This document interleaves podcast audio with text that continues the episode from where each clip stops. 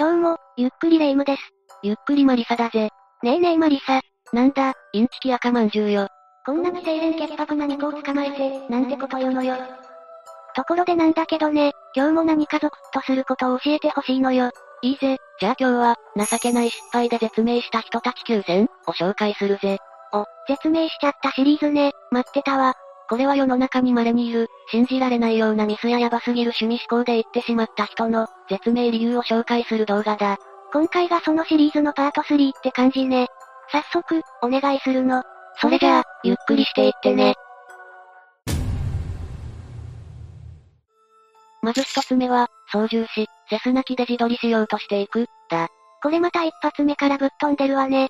これはにせんじゅうよねんにがつみっか、アメリカのコロラド州で起きた事故なんだ。あるパイロットにじゅうきゅうが操縦する小型セスナ機が墜落してしまったんだが、予想以上の事実が判明し当時話題になったぜ。一体どういう意味？この事故では小型セスナの操縦士と乗客だった一人の方が亡くなっているんだが、操縦士は操縦中に乗客とスマホで自撮りをしていたり、何かテキストを打ち込んだりしていたんだ。自分の乗っている飛行機で同じことされてたらと思うと、ゾッとするわね。でも、高高度で安全に飛んでる時にするなら、まだわからなくもないかも。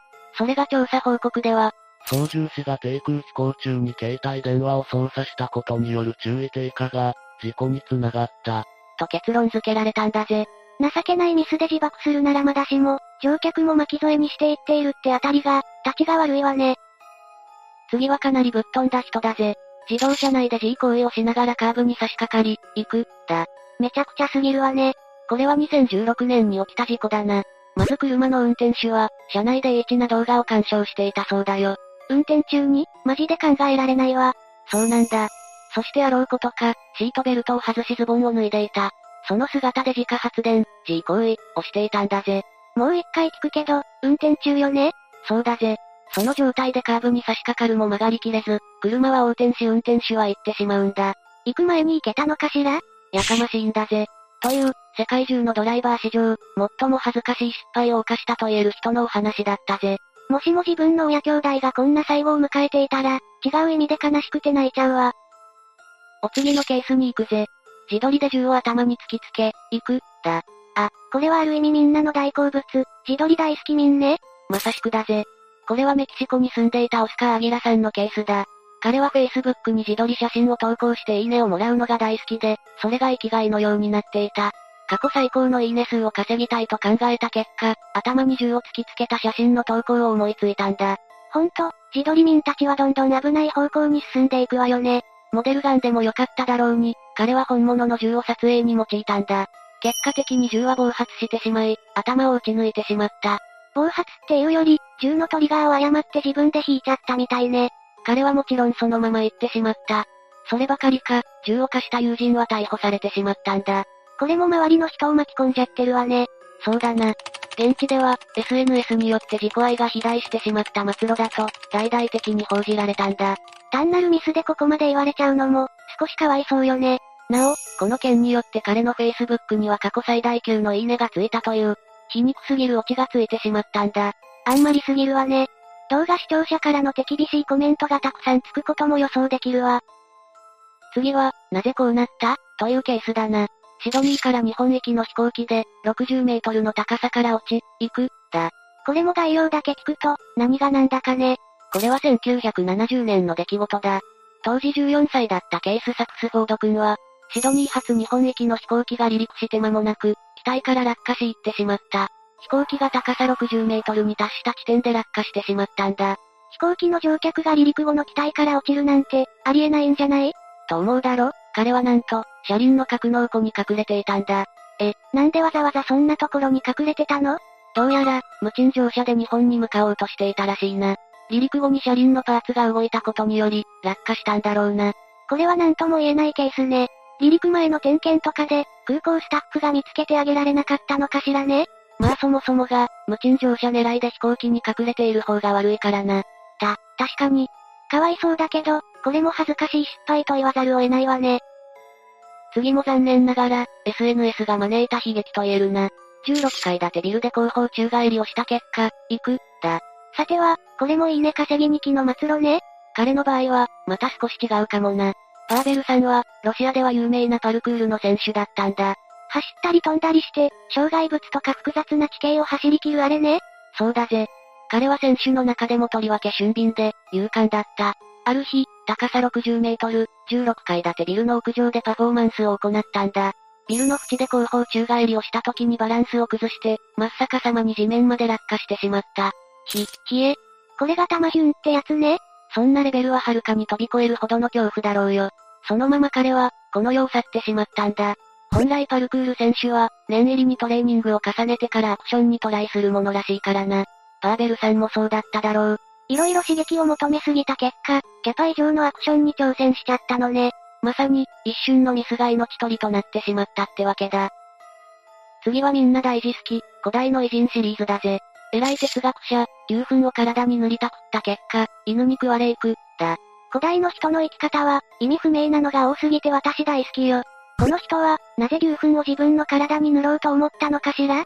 これは紀元前よんひゃくななじゅうごねん頃の、ヘラクレイトスというギリシアの哲学者のお話だぜ。彼は、フシというむくみの一種を治療するために、牛糞を自分の体にまんべんなく塗ったんだ。その結果、おそらく野犬に食われてしまい、絶命してしまったそうだよ。これぞ情けない失敗って感じね。まあ、獣糞を塗ったことで野犬に襲われるとは、思ってもみなかったんだろうな。そもそも、むくみに牛糞が効くと信じられていたってのが驚きよね。仮に聞いたとしても、私だったら絶対に塗らないわ。確かに、牛糞赤まんじゅうは私も嫌だぜ。次は、噂には聞いていたがまさか、って事例だな。にじゅうはっさい女性、水をじゅうごリットル飲んだせいでいく、だ。ウォーターサーバーみたいな女ね。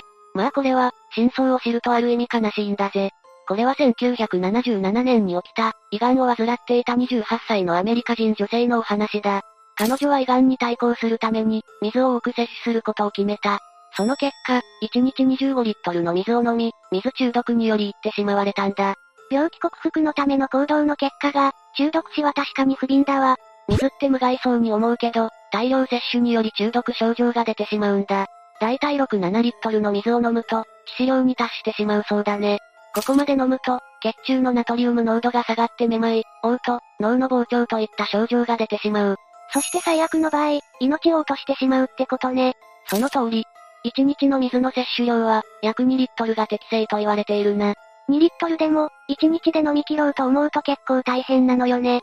ダイエットで水を多めに摂っている人は、過剰摂取に注意だぜ。次は最悪の自業自得と言えるかもな。ゴルフ中、自分のミスショットに怒りすぎていく、だ。逆に、どれだけブチギレたら絶命できるの？これはせんきゅうひゃくはちじゅうにねん、アメリカルイジアナ州のゴルフコースでの出来事だ。コースを回っていたにじゅうろくさいの男性は自分のミスショットにより、怒りがマックスに達してしまった。持っていたクラブをゴルフカートに叩きつけた結果、悲劇が訪れる。害悪ムーブかましまくってるわね。この時クラブのヘッド部分が破裂して、男性の喉元に刺さってしまったんだ。やば、これは痛すぎる。彼は頸動脈を損傷してしまって、そのまま帰らぬ人となってしまったよ。うーん、これは本当に情けない失敗ね。少し冷静になれば、行くこともなかっただろうし、スコアも持ち直していただろうに。物に当たると罰が当たるっていう、良い例だよな。ゴルフや野球、テニスをする人なんかは道具に当たるのは控えた方がいいぜ。最悪、このゴルフに気みたいになっちゃうかもだしね。これで最後だな。自撮りに夢中になりすぎて、線路で行く、だ。これは、自撮り民たちの典型的な最後臭いわね。ある意味そうだな。このさんにんの女性は、この時自撮りに夢中になっていたんだ。しかも線路内で、電車が猛スピードで近づいてきて、彼女たちのために大きな警笛を鳴らし続けた。しかし自撮りに夢中だったさんにんはそれに気づかず、全員が電車に惹かれてしまい泣き殻となってしまったぜ。警笛に気づかないなんて、どんだけ自撮りに没頭してたのよ。かわいそうだけど、これはちょっと用語のしようがないわね。私も同感だぜ。やっぱり自撮り民って、走る電車の上でセルフィーしようとしたり無茶するわよね。どんだけ視聴数やいいねを稼げても、命を落としたら全て無意味なのにな。というわけで、以上が、情けない失敗で絶命した人たちきゅうせん、だったぜ。今回は、本当に恥ずかしいミスで言っちゃった人たちがかなり多かった気がするわ。そうだな、気をつければ防げる失敗ばっかりだったと思うぜ。現実でも年末年始ではしゃいだり、普段しない行動をとる人が多いだろうから、いい意味で自分への戒めとして、この動画を見てもらえたら嬉しいわね。そうなったら嬉しいな。ということで、今回の動画はここまでだぜ。紹介した事例の詳しい情報なんかを知っている方はじめ、みんな気軽にコメントしていってね。最後までご視聴ありがとうございました。